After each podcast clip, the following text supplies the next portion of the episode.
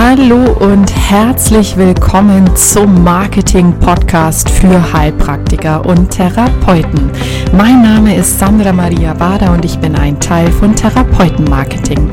Ich habe es mir zum Ziel gesetzt, dich erfolgreich in deine eigene Praxis zu bringen. Warum? Weil ich weiß, wie es geht. Schon über sechs Jahre erfolgreich in eigenen Praxen aus dem Marketing und Vertrieb kommend, gebe ich dir hier in diesem Podcast eins zu eins, vollkommen offen und authentisch mein gesamtes Wissen weiter. Schön, dass du da bist. Jetzt habe ich ja ganz viel über das Thema Positionierung gesprochen und warum es so wichtig ist, dass du dich ganz klar und spitz und eng positionierst. Heute möchte ich dir fünf Tipps mit an die Hand geben, wie dir das noch besser und leichter gelingt. Tipp Nummer eins: Nimm dir die Zeit. Nimm dir Zeit, die es braucht. Entwickle eine für dich und dein Unternehmen passende Positionierungsstrategie. Ich arbeite da persönlich immer mit einer Art Mindmap. Also vereinfacht gesagt, ich nehme mir ein unglaublich großes Blatt Papier. In der Mitte steht meine Praxis und drumherum schreibst du, und so mache ich das auch immer, alle Leistungen auf, die du eigentlich anbietest. Was ist denn da alles drin in deiner Firma? Was hast du denn eigentlich alles in deinem Angebots-, in deinem Werkzeugkoffer? Und dann schau dir das mal an und dann lass das mal auf dich wirken. Wenn du natürlich eine Praxis ganz neu anfängst, dann kannst du dir mal überlegen, wow, wo schlägt denn mein Herz dafür? Was habe ich denn für ein Gefühl? Was möchte ich denn so wirklich, wirklich in der Tiefe gerne anbieten? Worauf würde ich mich denn vielleicht gerne positionieren? Oder wenn du schon länger eine Praxis hast, dann schau doch mal, weil das ist ganz interessant, das passiert nämlich ganz automatisch auf auch oft ohne Praxisschild, welche Klienten sind denn da so bei mir reinspaziert, mit welchen Themen? Gab es da welche, die immer wieder mit denselben Sachen kamen? Bei mir war das damals ganz lustig. Ich habe auf, mein, auf meiner Website und auf mein Praxisschild geschrieben vor einigen Jahren, ich wollte mich auf die Psychosomatik konzentrieren, weil ich das aus meiner eigenen Geschichte heraus so spannend fand und glaubst du, es wäre da mal ein Fall gekommen? Nein, da sind ganz, ganz viele Frauen in meine Praxis gekommen mit ganz speziellen Themen, die sich wirklich auch sehr stark geähnelt haben. Und da habe ich dann schon irgendwann mal geschmunzelt und mir gedacht, naja, das steht ja jetzt nicht auf meiner Praxis, Praxis für Selbstwertgefühl oder sowas. Ja?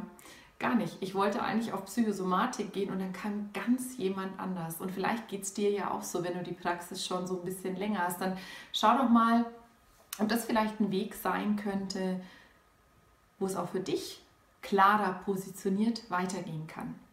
Und wenn du diese Mindmap, diese Positionierungsstrategie entwickelt hast, dann überprüf das doch auch mal mit deinen persönlichen Zielen und schau mal, hey, passt es überhaupt mit mir und meinen privaten Zielen überein? Wenn du jetzt nämlich zum Beispiel sagst, wow, ich mag jetzt mein Business in einer ganz bestimmten Richtung ausbauen und es kostet mich drei, vier Jahre, weil ich zum Beispiel einen eigenen Online-Kurs rausbringen möchte zum Thema Selbstliebe oder Selbstbewusstseinssteigerung. Du sagst, boah, das erfordert noch viele Weiterbildungen und vielleicht äh, dann hier noch eine Findung und da noch eine Supervision und dann muss ich das noch probieren und jenes noch machen und da denke ich, dauert es so und so viel Zeit. Ja, passt das denn dann auch mit dem überein, was du dir so privat vorstellst? Denn eins ist klar, du kannst die besten Ziele für dein Unternehmen haben, aber wenn du dir privat eigentlich ganz, ganz was anderes wünschst in der Zeit, keine Ahnung, Familienplanung, Auswandern, Weltreise, und dann wird es schwierig, weißt du, dass du am Ball bleibst. Also schau auch danach, wenn du die Mindmap gemacht hast, ob das mit dem übereinstimmt, was du dir privat so vorstellst. Und dann überleg dir mal als Tipp 2, zu welcher Zielgruppe passen denn jetzt deine Leistungen? Beispiel, du spezialisierst dich auf das Thema Akupunktur zum Beispiel. Für wen ist denn das dann wirklich geeignet? Weil du zum Beispiel sagst, hey, ich bin super fit, Akupunktur bei Kopfschmerzen zu machen. welche Zielgruppe, wenn du dich darauf spezialisierst, Schmerzerkrankungen zu, akupunktieren, was muss ich denn als deine Zielgruppe dann wissen? Wer, wer bin ich denn? Erstell doch mal ein Zielgruppenavatar. Was ist das für ein Mensch, der deine Leistung braucht? Was hat der für Beschwerden? Wie alt ist denn der so im Durchschnitt? Denn je besser du weißt, wer da vor dir sitzt, den du erreichen willst, desto besser sprichst du ihn auch an. Das merkt man dann in deinen Texten, das merkt man dann in deinen Videos. Also überleg dir ganz genau, wer braucht diese Leistung. Und dann geht es weiter. Du kannst dann so eine Art als Tipp 3 Behandlungspakete schnüren. Also du könntest dann zum Beispiel sagen, wenn du weißt, okay, ich spezialisiere mich auf Akupunktur bei chronischen Schmerzen und meine Zielgruppe ist ein Mensch zwischen 35 und 45, der im Büro sitzt, männlich ist und Rückenschmerzen hat vom vielen Sitzen, dann mache ich doch genau diesen Menschen im Büro ein Angebot.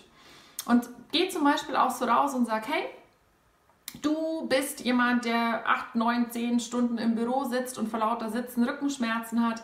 Ich habe genau das Richtige für dich mit meiner Feierabend-Akupunktur.